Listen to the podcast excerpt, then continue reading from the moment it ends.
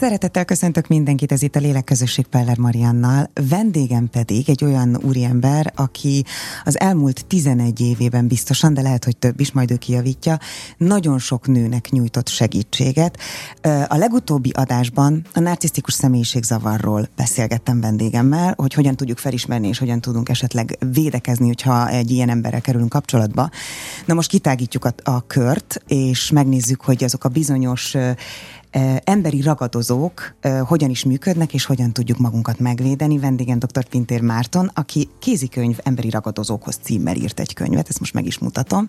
Köszönöm szépen, hogy elfogadtad a meghívásomat. Azt gondolom, hogy ennél kurrensebb téma nem sok van, tehát ami most éppen szükséges, és, és jó, hogy beszélünk róla, mert ez nagyon sokáig tabunak számított. Mesélj arról, hogy milyen tapasztalataid vannak, mi vezetett odáig, hogy mondjuk megírj egy ilyen könyvet, mert gondolom, hogy benne van azért elég erőteljesen a segítő szándék is. Köszönöm szépen én is a meghívást. Szóval a hallgatók, nézők kedvéért én önvédelem oktatásával foglalkozom. Krav Maga nevű önvédelmi rendszert oktatom most már majdnem 20 éve mm. itthon, és ennek kapcsán kerültem, kerültem kapcsolatba olyan nőkkel, akik segítségre szorulnak. Egy most már 11 éve, sőt most már több is 12 éve elindítottunk egy női önvédelmi szeminárium sorozatot, ahol eleinte kifejezetten fizikai önvédelmet mm. oktattunk, de a tapasztalások, a történetek azt mutatták, hogy csak önmagában fizikai technikákkal, fizikai mozdulatsorokkal nem igazán tudunk választ adni azokra a problémakörökre, azokra a veszélyhelyzetekre, amiknek a, amikkel a legtöbb nőnek szembe kell néznie. Így aztán ezt kiterjesztettük ezt az anyagot, és sokkal inkább elkezdtünk foglalkozni azzal, hogy hogyan lehet felismerni veszélyes emberi magatartásokat, hmm egyáltalán hogyan viselkedik valaki, aki potenciálisan veszélyt jelent, hogyan viselkedik egy áldozat, hogyan viselkedik egy hmm. túlélő, hogyan lehet nem fizikailag megoldani a támadásokat, hanem még megoldás előtt felismerni és elkerülni. És ez vált a fókuszává ennek a szemináriumnak, és így jutottam el tulajdonképpen ahhoz a témához, amiről ez a könyv szólt. Egy nagyon vaskos angol nyelvű szakirodalmat hm. áttanulmányozva, ez elég sok könyvet jelent, igyekeztem behozni magyar nyelven azt a tudásanyagot, ami az elmúlt húsz évben a modern önvédelemben felgyűlöm lett, ami már a, a pszichológiai kutatások, a mindent rögzítő biztonsági kamerák felvételei, a, az FBI és egyéb bűnüldöző szervek folyamatos statisztikázása folytán nagyon sok tudásanyag lecsapódott, már nem kitalálnunk kell azt, hogy a ránk nézve veszélyes emberek hogyan viselkednek, hogyan követnek el e, különböző bűncselekményeket, meg hogyan hoznak létre olyan helyzeteket, mm. ahol másokat áldozattá tesznek, hanem ezek jó nyomon követhető ö, emberi magatartásokkal valósulnak meg, és hogyha van szemünk hozzá, hogy mit figyeljünk, akkor ezekből a folyamatokból ki tudunk lépni, illetve ezeket meg tudjuk szakítani, meg tudjuk előzni. És ez került leírásra ebbe a könyvbe. Szuper, és én azt mondom, hogy ha lehet, akkor egy kicsit kivonatoljuk, jó? Mert úgyis azt gondolom, hogy érdemes elolvasni, meg, meg ez nem csak, szóval az, ide van írva, hogy nem csak nőknek, és tényleg az van, hogy nem csak nőknek, hisz nem csak nőként kerülhetünk ilyen helyzetbe, de valahogy nyilván egy férfi nő, ők kerülnek ilyen helyzetbe, akkor ott azért ott van az erőfölény a férfinál.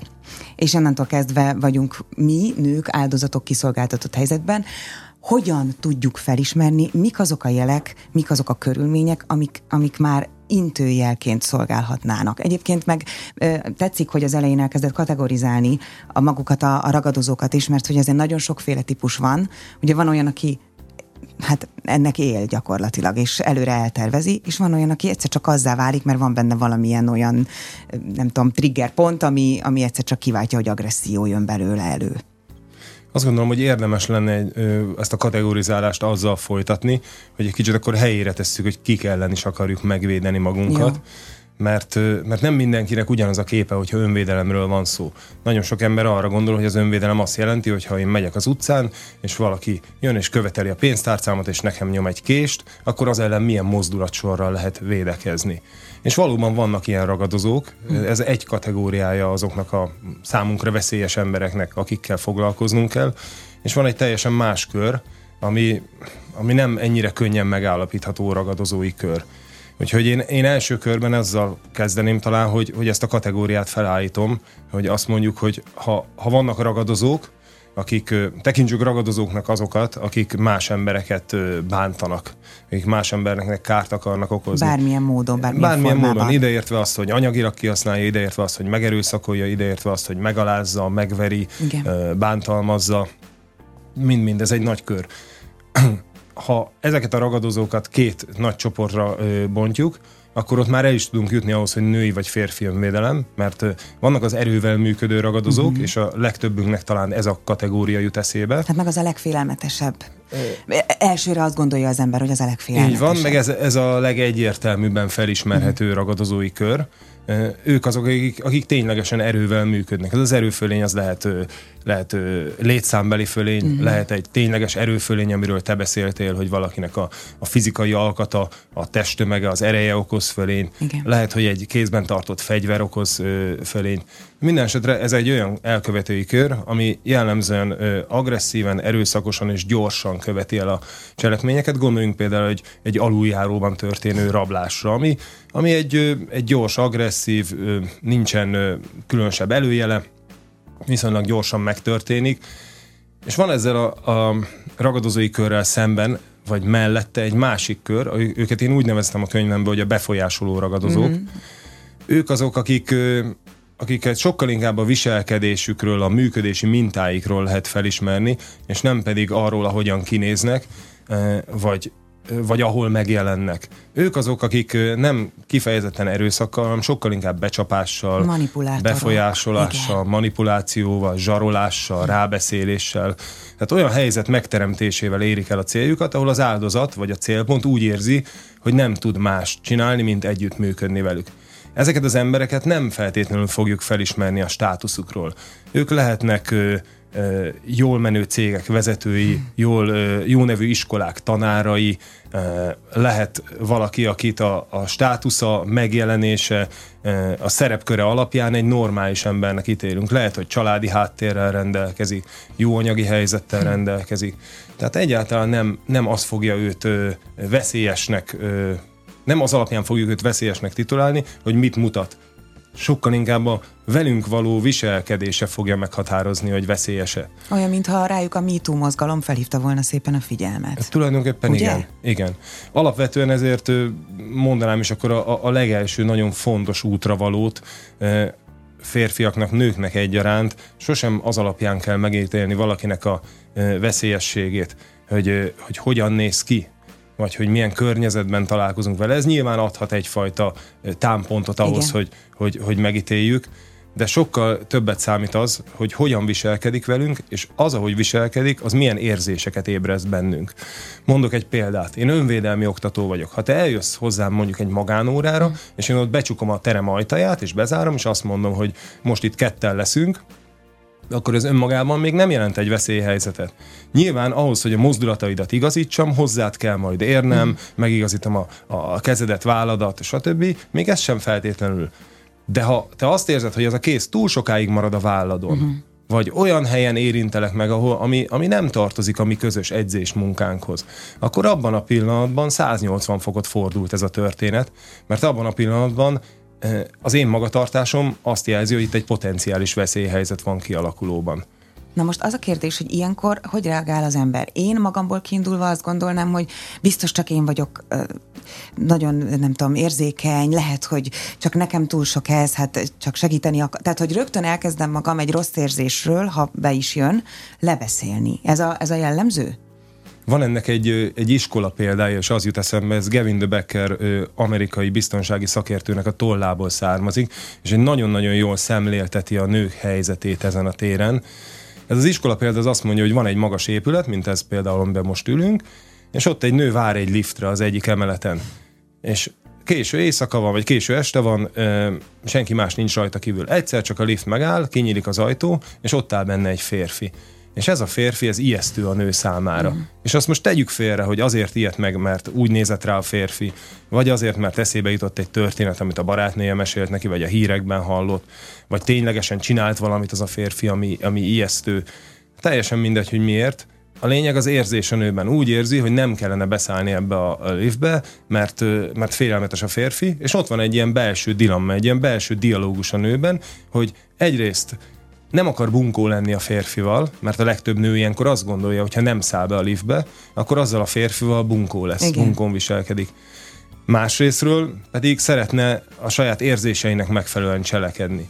És a legtöbb nő ilyenkor tisztelet a kivételnek, és kívánom, hogy minél több kivétel hmm. legyen, de a legtöbb nő ilyenkor lenyeli a saját ellenérzését, és társadalmi elvárásból, vagy jól neveltségből, udvariasságból, politikai korrektségből, mindegy, hogy mit mondunk Igen. rá, de egyfajta elvárásból, ami nem az ő érzéseit tükrözi, beszáll egy hangbiztos fémkalitkába, ahol egyedül lesz egy férfi, akitől fél. És ez perceken keresztül így lesz. És ez nincs helyén ez a dolog, ez nincs rendben ez a dolog. Úgyhogy talán nagyon fontos azt kiemelni, hogy magát a tagadást, az, hogy, hogy, hogy a veszély megjelenésekor te fogsz érezni egy ilyet, hogy á, úgyse, ért, úgyse úgy ér hozzám, én vagyok, a, én vagyok a hülye, én vagyok a gyanakvó, olyan parás vagyok mostanában. Ezek természetes módon felmerülő kételyek, természetesen felmerülő érzések, mert amikor trauma ér minket, akkor a legelső ösztönös reakciónk a traumára az, hogy tagadunk. Uh-huh. Ugye há, hányszor mondjuk valami rossz történik, és ezt nem hiszem el. Ne, hát ez, ez, ez a tagadás hangja. Abszolút. Ez, ez az első reakciónk. És ez egy automatikus reakció, igen. és a, a, az amatőröktől a profikkal is, tehát mindenkivel megtörténik. Ha, ha a, a rendőrség, ez a készenléti egységhez belép valaki, és elkezd lövöldözni, ott is mindenki össze fog rezzenni. Csak a különbség az lesz a profik és az amatőrök között, hogy náluk a tagadás fázisa nagyon rövid ideig tart. Hmm. Nagyon rövid idő alatt át tudnak lépni ezen a fázison, és tudnak cselekvőképes állapotba kerülni. Na de ehhez egy elég komoly tréning szükséges, nem? Vagy tréning szükséges, vagy pedig, ami szerintem fontosabb, mint a tréning, az a tudati hozzáállás, hogy tudom, hogy ez fel fog merülni, és ha tudok arról, hogy, hogy, ezen a, hogy ez egy folyamat, amin én lelkileg át fogok menni, amikor trauma ér, akkor sokkal könnyebben túl tudom tenni magam rajta. Hiszen tudom, hogy ez meg fog jelenni, azt is tudom, hogy természetes, hogy megjelenik, és azt is tudom, hogy nincs helye ennek a, a, a folyamatban, annak, hogy tagadjak. Létezik olyan, hogy valaki áldozattípus? Mert a legtöbb, szerintem a legtöbben nem úgy gondolkodnak magukról, hogy én áldozat, én tudom, én áldozattípus vagyok, nem, hanem áh, engem soha. Engem tudja, hogy soha nem bántana senki. Hát hozzám nem nyúl senki egy kézzel. Egy, egy, ha, ha egyszer hozzám ér, vagy csúnyán néz, annak vége ő is klasszikusan a tagadás hangja. Igen, szóval, igen. Tipikusan, amikor önvédelemről beszélgetünk, vagy az önvédelem szükségességéről beszélgetünk, akkor a legtöbb embernek az a vélemény, hogy hát eddig sem történt velem semmi, akkor biztosan ezután sem fog. Magyarul ilyenkor azt mondom, hogy a statisztika nem vonatkozik rám. Mindenki másra igaz a statisztika, de rám nem.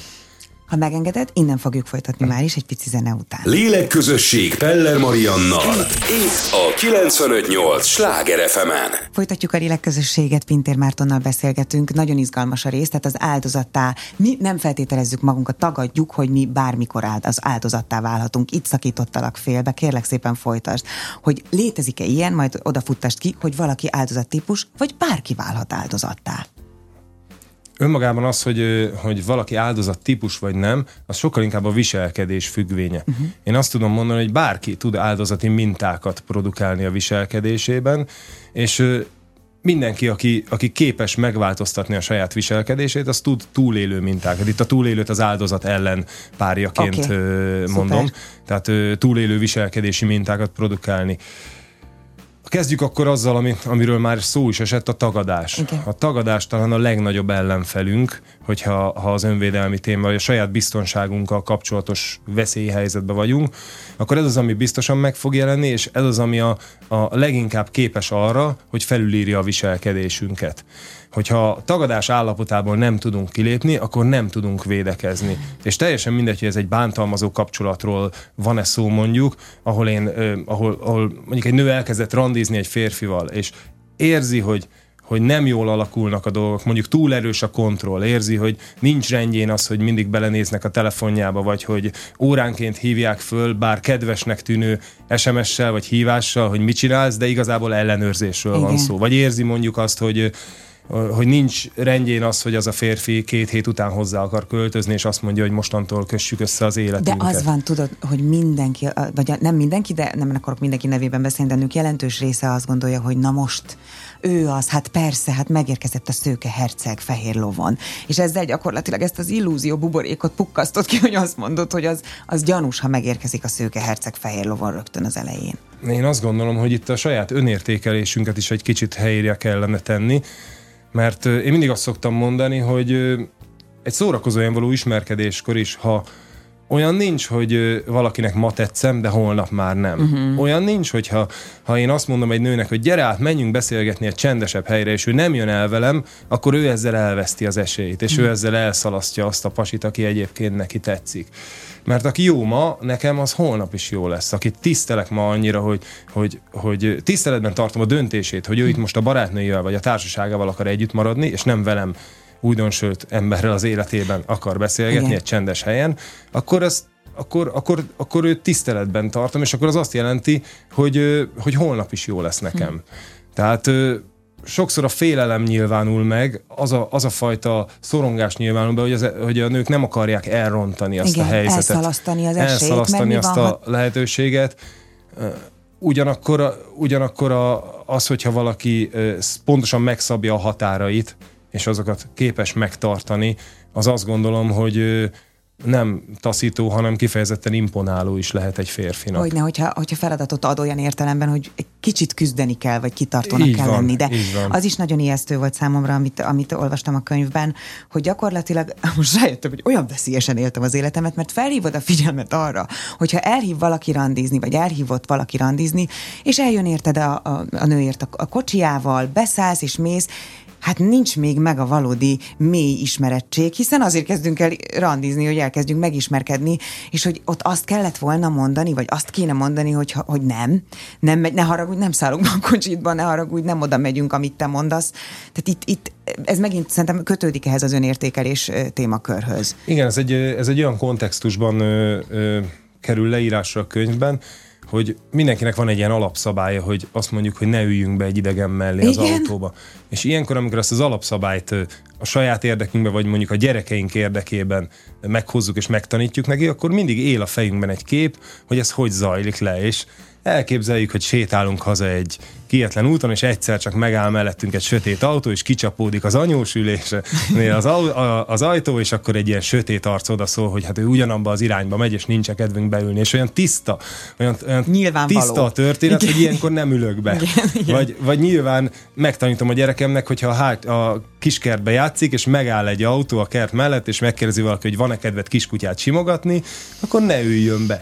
De ezek annyira egyértelmű helyzetek, hogy ezeket a, a szexuális ragadozók pontosan ugyanúgy hmm. ismerik, mint ahogy mi, és ők pontosan ugyanúgy hallják ezeket a rádió műsorokat, Igen. és elolvassák azokat a cikke, cikkeket, amik arról szólnak, hogy, hogy az ő e, támadásaikat hogy lehet megelőzni, kikerülni. Tehát ők erre tökéletesen fel vannak készülve. Ők ennél sokkal rafináltabban működnek. Úgyhogy ahhoz, hogy, hogy arról beszéljünk, hogy ki mellé nem ülök be egy kocsiba, ki az az idegen, aki mellé nem ülök be, az jó lenne először definiálni azt, az hogy idegent. ki idegen. Igen. És idegen mindenki, akit nem ismerek, de idegen számomra az is, akit ismerek ugyan, de csak egy bizonyos élethelyzetből ismerem. Egy bizonyos kontextusban ismerem. Tehát mondhatod te, hogy ismered a kollégádat, de igazából azt ismered arról az emberről, hogy milyen vele dolgozni. Igen. Mondhatod, hogy ismered a kutyasétáltató partneredet, de annyit tudsz róla, hogy ő hogy fegyelmez kutyát, és hogyan működik, amikor kutyát sétáltat. És még sorolhatnám ezt a szomszédoddal, az edzőtársaddal, a, a volt osztálytársal, és sok mindenkivel kapcsolatban elmondhatnám ezt. Fogalmunk sincs róla, hogy ez az ember hogy működik, ha nemet mondunk neki, hogy működik akkor, ha ivott pár pohárral, Igen. hogy működik, hogyha egy, egy, egy extrém forgatókönyv bekövetkezik. És ezért az összes ilyen embert érdemes idegenként kezelni uh-huh. egy, egy bizonyos szintig, amíg meg nem ismertük annyira, hogy természetes módon nem érezzük azt, hogy most már, most már rendben van nekünk beülni mellé. Úgyhogy az első, amit ilyenkor el szoktam mondani, hogy, hogy ezt érdemes definiálni, és ezt érdemes helyre rakni magunkban, mert, mert addig tulajdonképpen sötétben tapogatózunk. Akkor most nézzük meg azt, hogy úgy érezzük, hogy, hogy ismerjük, tehát nézzük meg ezt, ezt az oldalát, uh-huh. hogyha megengeded, aztán rátérhetünk a hirtelen lesből támadó uh-huh. agressziószorra is, mert ugye a kettőt tényleg minimum ketté kell választani, de biztos még sok ágazat van úgy érezzük, hogy ismerjük, elindul a dolog, elkezdenek gyanúsak lenni bizonyos dolgok, amiket mondtál, tehát amiket még korábban felsoroltál, hogy, hogy túl ellenőriz, vagy akár mondjuk ő maga, nem tudom, hazudik, vagy man, érzem, hogy manipulál, de, de nem tudok kilépni ezekből a helyzetekből. Hogy tudok változtatni a viselkedésemen, hogy ne legyek manipulálható, hogy ne legyek végül áldozat? Talán a legfontosabb, hogy a, a nem az egy befejezett mondat. Ezt mindenki tanulja Ezt meg. akartam, hogy ezt megtanítanád? Mindenkinek, igen, igen. Ezt mindenki tanulja Ez meg, és, és használja befejezett mondatként a nemet. Tehát az, amikor te a határaidat kijelölöd, és azt mondod, hogy, hogy nem csak ebbe a stádiumába a kapcsolatnak, hanem későbbi stádiumába is, ha itt megvan egy kölcsönös bizalom, akkor te nem nézed meg az én telefonomat.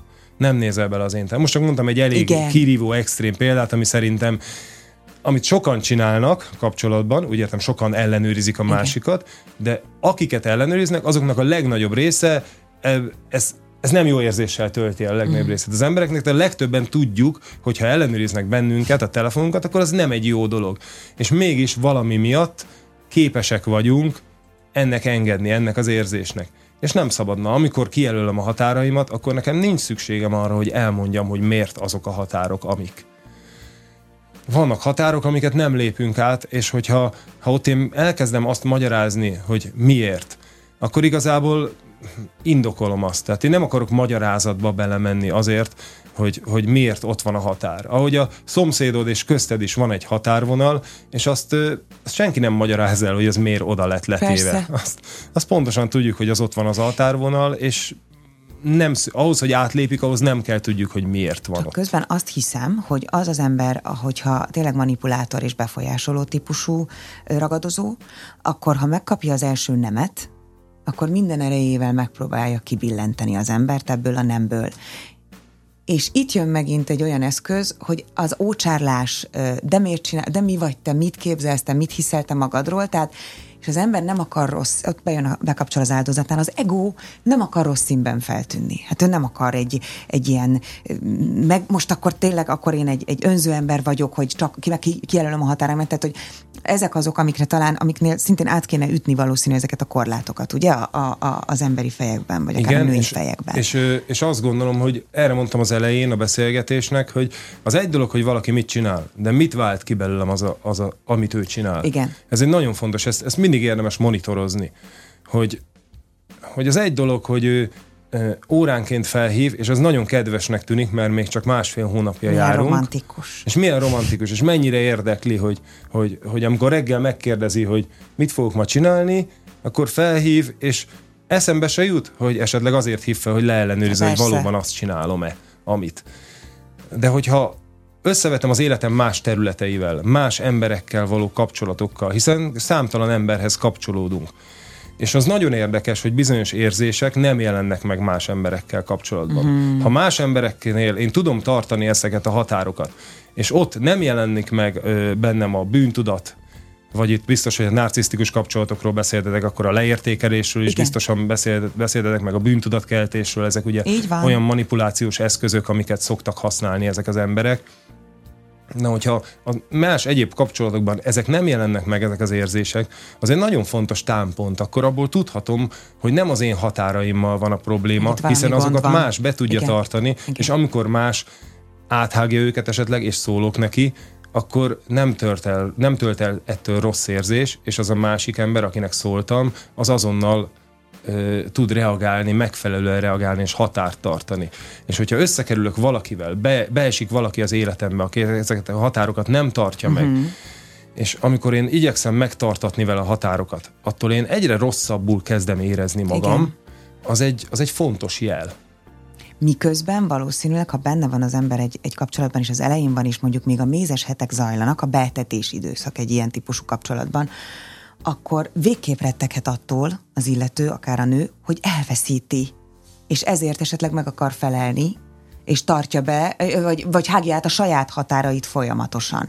Hogy vajon erre van bármilyen gyakorlati tanács, azon kívül, hogy legyünk tudatosan jelen, mert tulajdonképpen ezt mondtad, hogy figyeld magad, monitorozd magad az érzéseidet, mi az, ami, ami már gyanús. De hogy kicsit olyan érzésem van, tudod, hogy addig ö, ö, annyi, annyi rosszat vagy negatív tapasztalatot kell átélnie a, az illetőnőnek, vagy az áldozatnak, míg végül úgy dönt, hogy na jó, ez most már nagyon sok.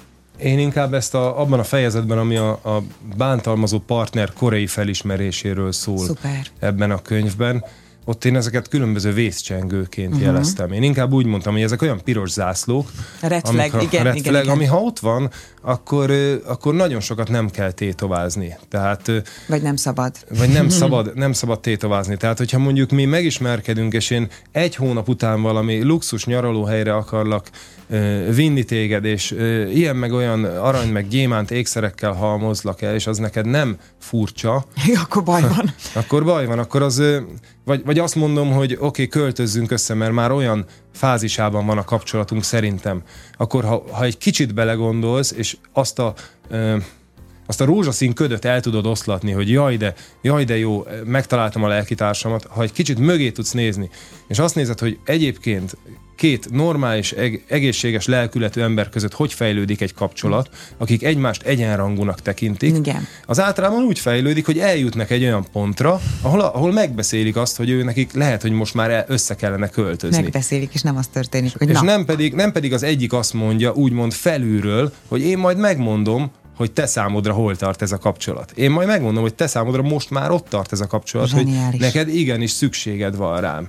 És hogyha ha ezt képesek vagyunk egy picit így kívülről látni, vagy csak képesek vagyunk előre nem is eltervezni, de a, a vágyainkat így szavakba önteni, vagy gondolatokba önteni, hogy én milyen kapcsolatot szeretnék. Szeretnék-e olyan kapcsolatot, ahol valaki megmondja nekem, hogy mennyi hét után jött el az összeköltözés ideje?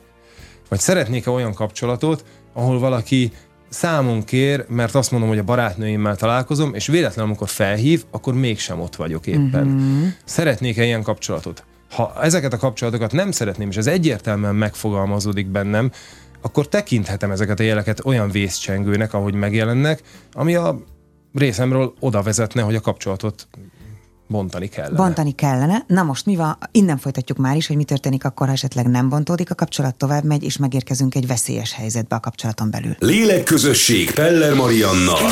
Itt a 958 Sláger fm -en. Folytatjuk a lélekközösséget, Pintér Mártonnal beszélgetek, nagyon izgalmas résznél tartunk, tehát mi történik akkor, hogyha ezek a kis vészcsengők vagy redflegek nem elegek ahhoz, hogy az ember kilépjen belőle, benne van a kapcsolatban, és megpróbál nemet mondani, de megérkezünk egy, egy agresszív reakcióhoz, amire nem számított, mert nem gondoltam, mert egész egyszerűen nem tudta elképzelni, hogy a vele szemben lévő ember, akiről azt hiszi, hogy most már két, egy-két hónapja ismeri, és hát úristen, megjött a, a csoda ember, hogy ő engem valaha bánthatna, hát szó nincs róla. Nem. Átfordul a dolog.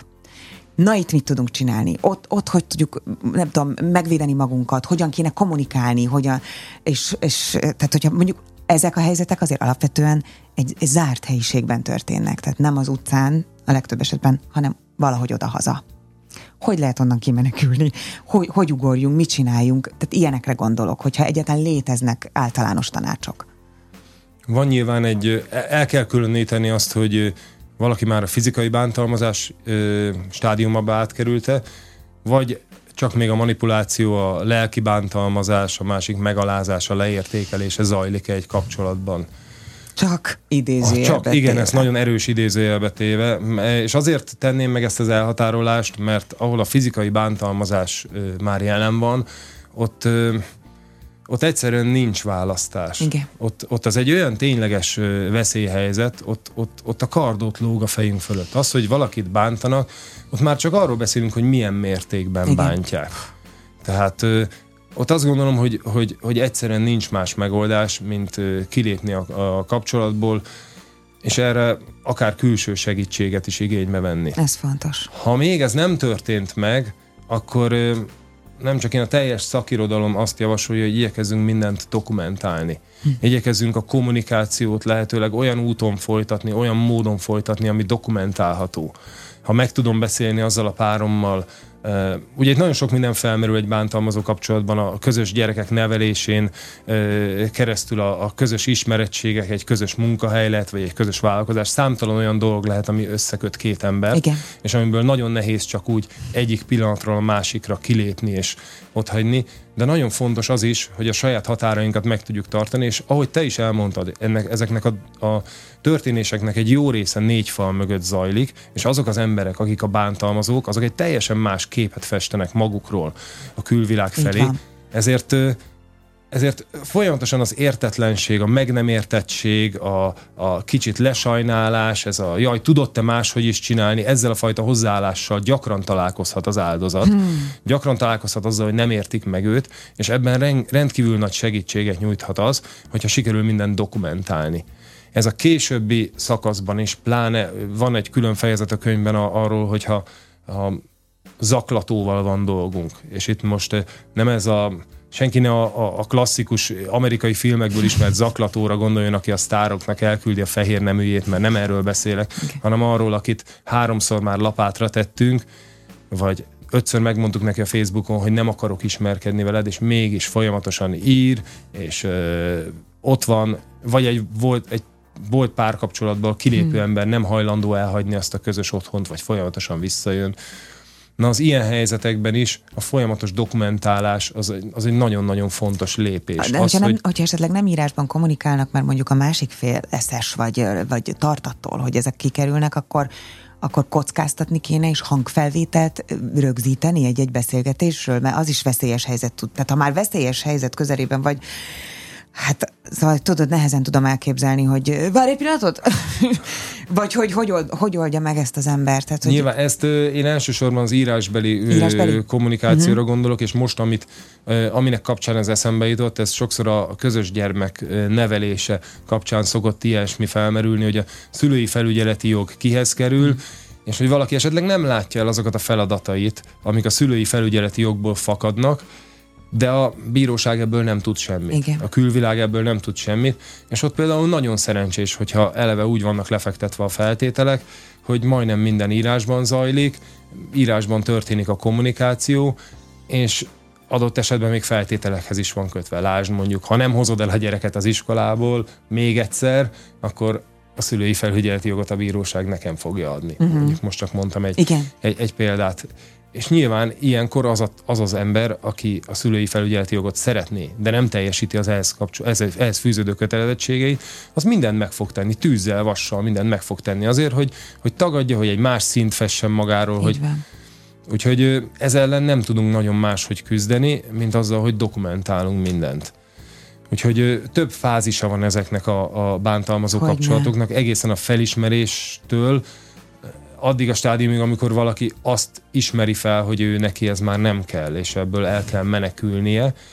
És nyilván ez egy folyamat, és nagyon sok minden befolyásolja az anyagi lehetőségektől, a fizikai lehetőség, a közös gyerekig, a, a, a, a közös munkáig, ahogy itt elmondtam, nagyon sok minden befolyásolhatja azt, hogy valaki lépe vagy nem lép.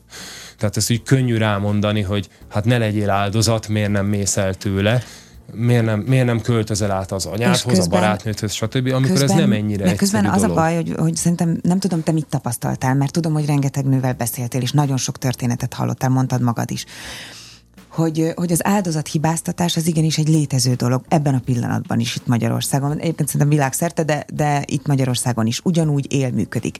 És a nők nagy része szégyelli hogy egy ilyen kapcsolatban egyáltalán, hogy, hogy egy ilyen emberhez köze volt, hogy, hogy milyen ciki, hogy én ebben belemen, mit képzeltem magamról, hogy gondolhattam, de miért mentél vissza újra, stb. stb. Tehát, hogy, hogy ez, egy, ez egy ilyen skarlátbetű gyakorlatilag rajtuk. Hogyan lehet ezen segíteni szerinted? Hogy lehet ezt kioldani? És azokkal, akikkel dolgoztál, bennük sikerült-e ezt aztán kioldani? Egy, ahogy ahogy itt elkezdted mondani, egy, egy nagyon élesen beugrott egy eset, mm. ahol egy, egy olyan édesanyával dolgoztam, aki egy bántalmazó kapcsolatban volt, egy tizen, akkor 14 éves kislánya volt, vagy lánya volt, és egy pont a közös gyerek miatt már sokkal régebb óta kiderült, hogy ez, a, ez az ember bántalmazó, és sajnos fizikai bántalmazó is volt, de egészen addig nem lépett ez a nő a közös gyerek miatt, mert a lányát szerette, és a lányával viszonylag jól bánt, amennyire ez a adott keretek között egy ilyen embertől elvárható, de Igen. viszonylag jól bánt a lányával, Viszont eljött az a pillanat, amikor a lányával is bántalmazó mintákat kezdett felvenni. Nem várta meg ez, az, ez, a, ez a, az édesanyja, amíg ez fizikai bántalmazásba átmegy, de nagyon-nagyon érdekes volt a helyzet, mert tizen évig ezt tűrte, és ahogy a, a, lányával el, a lányát elkezdte manipulálni, másfél hónap után elköltözött, hm. és meg tudta oldani És egészen addig ő azt mondta magának, hogy ő ezt nem tudja megoldani, neki nincs erre lehetősége, és abban a pillanatban, és itt jön talán a lényege ennek az egésznek, abban a pillanatban, hogy önmagára nem egy nem egy folyamatban, az, mint áldozatra vagy célpontra tekintett, hanem a, a saját lánya megmentőjére. Igen. Abban a pillanatban az ő szerepe módosult ebben a történetben, ebben a kapcsolati dinamikában, hogy abban a pillanatban már nem valaki volt, aki a célpontok egyike, hanem oké, okay, én vagyok az, aki képes most valamit tenni a lányomért. Úgyhogy a, az áldozattá vagy túlélővé válásnak az egyik nagyon fontos kulcsa, mert ugye ez, ez egy tudati elhatározás, és, és nagyon nehéz azt mondani, hogy mától gondolj magadra túlélőként, de ha úgy gondolsz magadra, mint valakire, egy olyan édesanyára, aki ma haza akar menni a lányaihoz, a fiaihoz, aki ma nem engedi azt, hogy bármi történjen vele, mert neki ugyan az ő gyerekeinek ugyanarra az anyára van szükségük, az ő férjének ugyanarra a, a feleségre van szüksége. Vagy ha arra gondolsz, hogy az, aki ma téged megtámadott, az lehet, hogy két nap múlva te gyerekeddel fogja ugyanezt csinálni az adhat olyan erőt, adhat olyan tartást, lehetsz tőle olyan anyatigris, a, aki, aki képes ellenállni, aki képes felvenni a kesztyűt. Noha a támadód, a helyzeted, a lehetőségeid nem változnak. Egyetlen egy dolog változik, az, hogy te miként gondolsz a saját Most szerepedre abban a történetben. Hogyha egy, és akkor ez az utolsó ilyen gyakorlati kérdés, hogyha olyan helyzetbe kerül az ember nőként, hogy megtámadják, mit csináljon? tehát tényleg érkezik az, az ököl, vagy a torokra a, a, a kéz. Először is jó lenne, jó lenne tudni azt, hogy ez egy ez egy ilyen utcai támadás, ahol... Vegyük mind a kettőt, vagy akár... Tehát, uh-huh. hogy... Muszáj lenne elkülöníteni, igen, azt igen. gondolom, hogy, hogy mi a cél, a támadónak mi a motivációja, és, és hol ért téged, mert, mert ennek függvényében tudok helyes választ adni hogyha egy olyan támadásról beszélünk, amit egy idegen támadó hajt végre, valaki, aki téged nem ismer, az egy folyamatnak, a, egy, egy, egy, egy lépcsőkből álló folyamatnak a végső stádiuma uh-huh. lesz az, hogy megtámad. Az a folyamat az úgy fog kinézni, hogy ő helyszínt választott, elkezdi figyelni az áldozatokat, egy bizonyos, most nem megyek be, de egy bizonyos mechanizmus alapján választ magának egy áldozatot, őt elkezdi megfigyelni, valahogy megközelíti, úgy mondjuk összehangolja a mozgását vele, és a végén interaktál vele. Ez egy öt lépésből álló folyamat, egy öt lépcsőből álló folyamat, amiből valószínűleg az első lépéseket nem veszed észre, Igen. csak azt, amikor már mondjuk figyelnek, vagy jönnek oda hozzád, vagy obszén megnyilvánulásokat tesz, vagy egyszerűen oda jön és rád fogja a kést, és azt mondja, hogy add ide a pénzedet. Igen.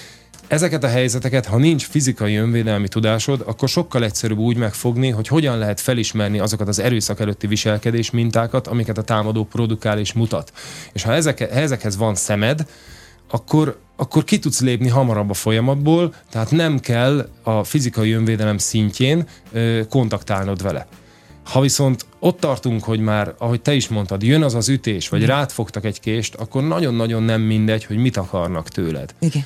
Ha a pénztárcádat akarják, az értékeidet akarják, akkor mi azt szoktuk mondani, hogy működj együtt. Ah, Mert 99 százalék, hogy az a helyzet véget ér. Hiszen egy rabló elvehette volna tőled úgy is, hogy előtte megszúr, és amikor már vérbe fagyva fekszel, akkor elveszi tőled. Még sokkal egyszerűbb dolga is van úgy, Igen. fizikailag. De nyilván akkor játszik a, a börtönbüntetéssel, a súlyosabb jogkövetkezményekkel. Nem véletlen az, hogy ő azt mondja, hogy itt egy kés a kezemben, ezt használni fogom, ha nem adod oda. Tulajdonképpen nagyon csúnyán fogalmazva egy visszautasíthatatlan üzleti ajánlatot Igen. mond neked. Isten, de vagy, legalább egy pici humor van. Vagy, egy, vagy együttműködsz vele, vagy nem.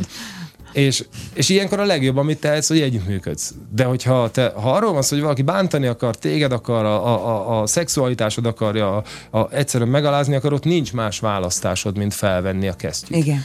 És az, hogy felveszed a kesztyűt, és itt még akkor gyorsan erre kitérek, az nem feltétlenül azt jelenti, hogy neked 10-15 évet el kell töltened küzdősportban hanem minden, minden túlélő magatartás minta, ami a támadást végrehajtását hátráltatja, lassítja vagy megnehezíti. Tehát mondok egy példát, ha te észreveszed, hogy én megyek utána az utcán, és gyorsítom a lépteimet, és csak önmagában annyit meg tudsz csinálni, hogy egy parkoló autó mögé bemész, és ott akadályt képezel ezzel a parkoló autóval, és tudom, hogy hülyén hangzik futkorászni egy autó körül, Nem. fogócskázni egy támadóval, de sokkal jobb magatartás, mint futni előre, nem hátra nézve, és azt abban reménykedni, hogy Lehagyod. hát, ha nem ér utol. Igen. Mert minden, ami a támadó dolgát megnehezíti, nem véletlenül téged választott ki ebben a környezetben áldozatnak.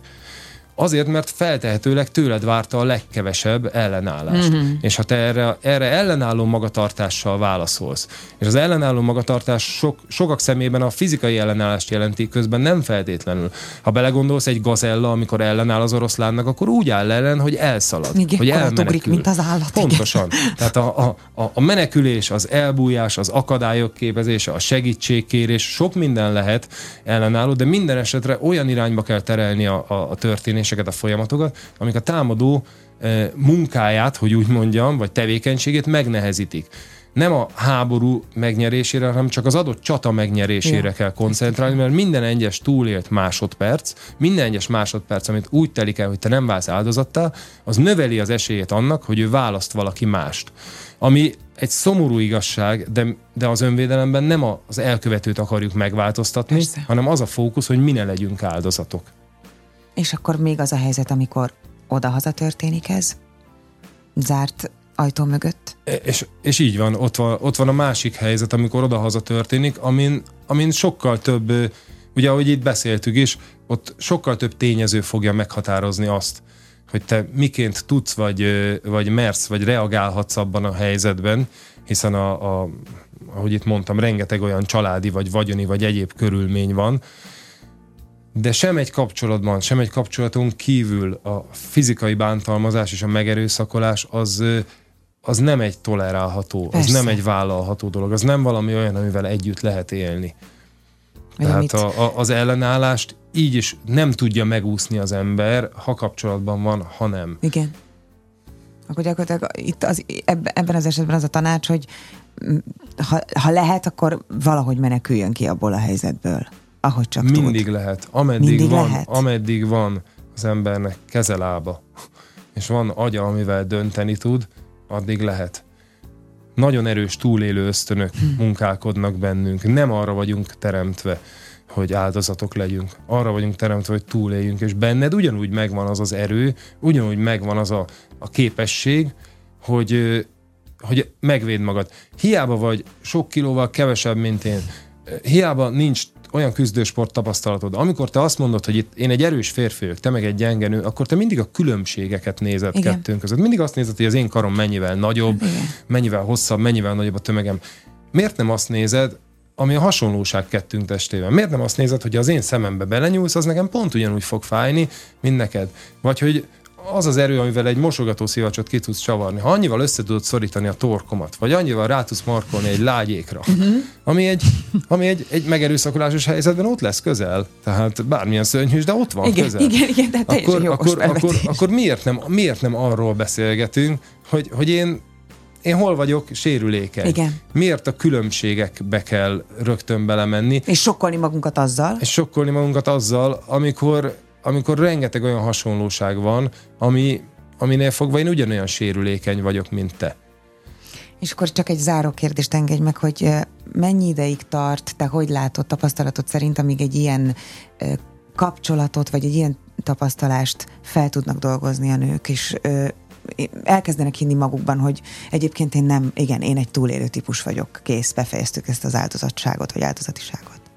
Azért nehéz erre kőbevésett választ adni, Nyilván. mert ez függ attól, hogy kivel történik meg, függ attól, hogy mennyi ideig van benne, függ attól, hogy hogy ő magának sikerült-e lezárni valamilyen aktív magatartással, tehát megvan-e az a sikerélménye, hogy ő ebből ki tudott jönni, mm. és valamilyen túlélő mintát tudott produkálni, vagy az élet, az ismerősök, a, a sors úgy hozta, hogy véget ért az a kapcsolat valamilyen formában. És ezek, azért is hálát adhat. Így van. Igen. Ezek mind-mind nagy mértékben fogják befolyásolni azt, hogy ő neki mennyi belső munka hmm. kell ahhoz, hogy ezen, hogy ezen túl tegye magát.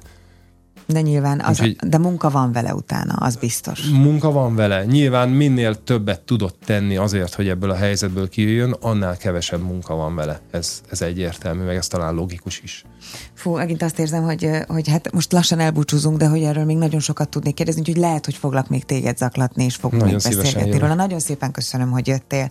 Nektek pedig szép estét kívánok, találkozunk legközelebb.